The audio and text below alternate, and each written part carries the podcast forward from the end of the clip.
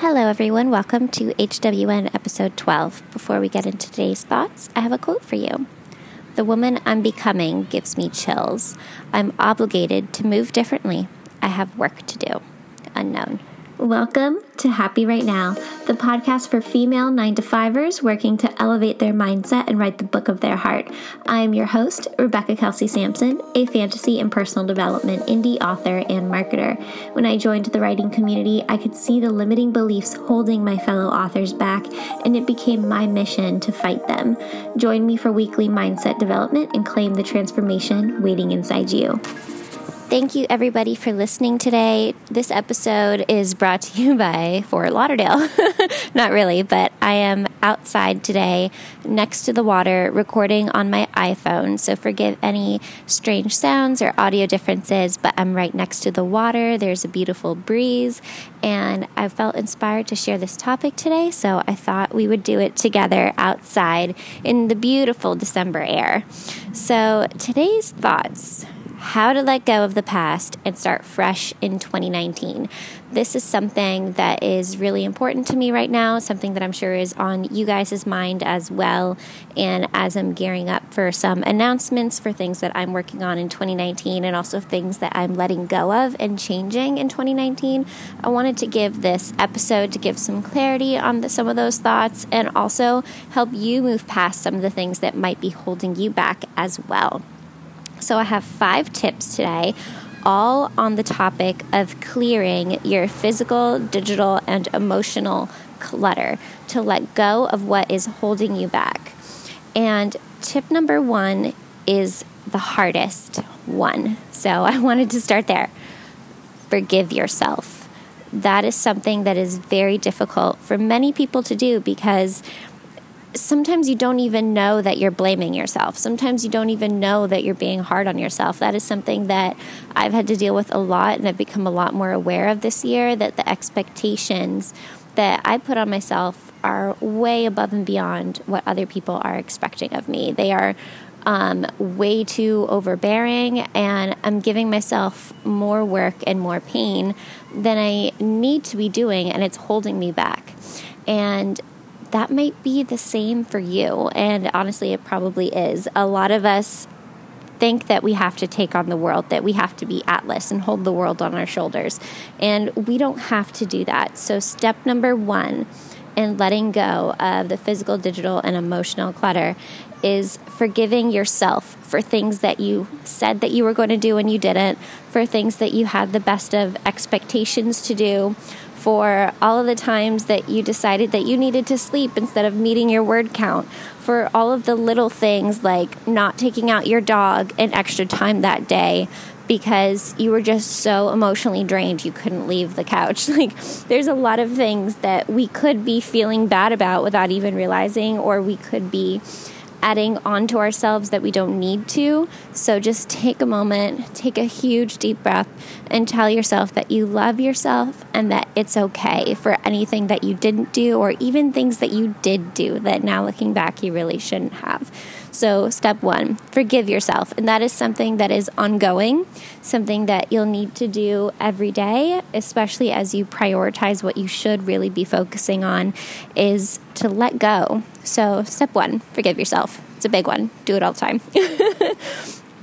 step number two, say no more often, say yes to less close those obligations. And this can be physical obligations like lunch dates with people you don't actually want to go on lunch with, or literal, um, like, digital obligations like having a Twitter account because you think that you should. Um, you know, side tangent, obviously, it's good to reserve your username if you have a business, um, but you don't have to be active on every single account in, that exists. and that's something that I'm coming up with is that I've decided to only focus on like four things in 2019 when it comes to my digital online presence.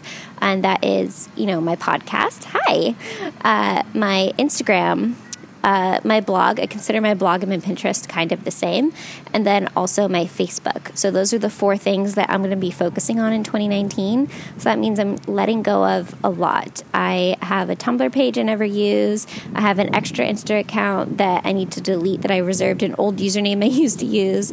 Um, I have my YouTube channel that I'm no longer going to be putting as much effort into, if any, and that's a really big one for me. That was very emotional for me, and step four is going to talk about that a little bit. Um, but deciding and Twitter, I don't want to focus on Twitter in 2019. So there's a lot of things that I'm kind of clearing up. I did like a, a audit of googling myself and realizing that a lot of the front page is things that aren't relevant to me anymore and things that I don't want to drive traffic to. So clearing that up and deleting what I can or putting on those page where you can actually find me so that I can have a more clear digital footprint and also really putting my focus into the accounts that I know help uh, me reach more people and help other people as well, things that I feel aligned with. So that was an interesting one to realize that I needed to not half ass do everything, but just focus on a few important things. And I want you to consider that as well, because a lot of us are, you know, authors working to build our author platform, and we think we have to be everywhere and having thousands of followers everywhere. So instead, focusing on a few platforms that you feel very passionate about, and you know that you can reach your prospective readers or other authors that are of interest to you and make connections. That is what you should be doing rather than being half on everything, doing a little bit of everything rather than being intentional. So that's something that I'm focusing on. And it feels really clearing. It feels really good to not try to do everything because not you can do anything but you can't do everything is a good quote another part of this is also to delegate more make sure that you are doing the things that you should be doing. And if you're part of a family and you have other people that can help you around the house or things that you can move over those responsibilities to someone that you think would be more better attuned to it rather than you just doing it because you've always done it, those are things that you can say no to to clear up more space for what you need to bring into your life. A lot of this getting rid of and decluttering in every aspect of your life is so that you can bring in more of the good. And more good can't come in if there's no room for it. So, delegating more is very important. Something that I did recently. And this is a shout out to Heartbreathings, Sarah Cannon. She has a new planner out on Etsy, and I downloaded it. Uh, even though I have a lot of planners for 2019, um, but I was really interested in her guided questions and how she prioritizes. It's the HB90 method, so I will link it in the show notes. But one of the things that she had in the introduction sections of this planner, and it's a digital planner you can download and print yourself, is prioritizing what you actually have the time to do. and I hadn't even thought about that, but it makes you look at what is a goal, what is a project, what is a recurring task, and then also just making a work schedule, going hour by hour and seeing where you have those gaps of time. And I realized that I was putting on more things every single week and month that I physically did not have the capability of doing there was not a lick of spare time in this calendar that had I had made for myself. And I was like, this is a little bit crazy. I can't say I'm going to upload a podcast every week, a blog every week, a newsletter every week. Like there's no way I can physically do everything every week. So that helped me come up with what accounts I'm going to prioritize, what I'm going to be sharing more often, and the like. So I wanted to share that with you. If you're interested in that planner and that time blocking system, I will link it in the show notes. Thank you, Sarah, for uploading that video about it because I was like, oh my gosh, I need this. And I'm glad I did because it helped me prioritize some of the things I'm focusing on in 2019 and realize that it's not physically possible to do it all. And I'm going to talk on a next on another tip about how that's actually good. So bear with me there, but close those obligations. That was number two. Make sure that you're doing only what you physically can. Say no more often and delegate. Limit your social accounts, limit your social time. All of that comes together so that you're able to be intentional with what you're doing every day. That leads into number three, be intentional with your goals, projects, and obligations now so that it's easier to close those mo- loops and move on. Evaluate what you are doing often. And a lot of this has to do with goal setting, but also regularly checking in on your goals. So many of us, and this is something I have been guilty of as well, at you know, December this time every year, I set up a list of 30,000 things, like two to three pages of all that I am going to accomplish in, in the next coming year, rather than deciding intentionally on what will actually make my life the best life that I want to be rather than just putting down a whole bunch of things that I think I should do. Like, I think I should be exercising more. I think I should be healthier. I should go on more dates. I should do this. I should do that. And all of these things that are, yes, they're good. Drink more water, definitely do that. But if you're putting this huge list and then you're not paying attention to it and you're not checking in with it regularly and you're not dedicating the time that it needs to actually be accomplished, then that's going to be something else at the end of the year that you're going to have to tell yourself, I forgive myself for. You don't want to create more to feel guilty about. You want to be intentional with what you are bringing into your life, what you are trying to manifest, what you are trying to become part of your reality. And saying yes to everything doesn't help. So, like I mentioned in step two, say yes to only a few things. Write down at most five things that you want to work on for the coming year, and then you're able to check in on that regularly and see how you're bringing yourself closer or farther away from that goal. And make those five things what will make the biggest impact, what will be the biggest dominoes in your life? For me, I have been working on my book, fan, uh, YA Fantasy Ember Dragon Daughter. I've been working on it for two years, and my goal is to get it published in 2019. Or Sarah would probably say that's a project rather than a goal. But publishing books, increasing my income, increasing my career, and bringing forth new areas in my career to explore, those are all really big focuses for me in 2019, and that includes publishing my first novel. So I'm really excited about that. And I know that that is a domino driver. Publishing a book is going to change a lot of areas in my life. So that is one of the main things I'm going to be focusing on. So I encourage you to look at all of the goals and plans that you have for 2019 and think what is a domino? What is going to be bringing forth the life of your wildest dreams? And now, step number four look within. Things that we can't let go of are usually for very specific reasons. And this is me going back to uh, my recent decision uh, that I will be announcing in a video soon to kind of close up my YouTube channel. Not deleting it or anything, I'm leaving the videos that I already created out there just to be like a reminder for me for nostalgia and to make sure that they're available for the people that needed them and found them helpful. But YouTube isn't my platform. In my head, it isn't anyway. It isn't the platform that I feel like is going to drive my career in the way that I want it to. And it was very hard for me to come to that decision to not post anymore. So there's a few more videos coming in December, but then after that, I'm not planning on posting anything. And putting a formal announcement that I'm kind of closing that loop may not be necessary. A lot of people just, when they decide not to post anymore, they just stop posting.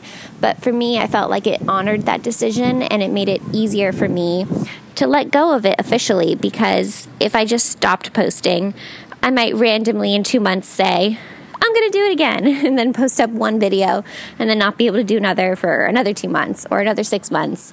And I wanted to close that door emotionally and in my heart so that I could honor what YouTube has given me over the past few years because YouTube is really like kind of the heart of where I saw my career started in social media. You know, I work in social media and marketing, and it started with that YouTube channel. And that YouTube channel gave me so many opportunities, and I was able to meet so many amazing people. All of the author connections I have now were because I had an Instagram to help support my YouTube, if that makes sense.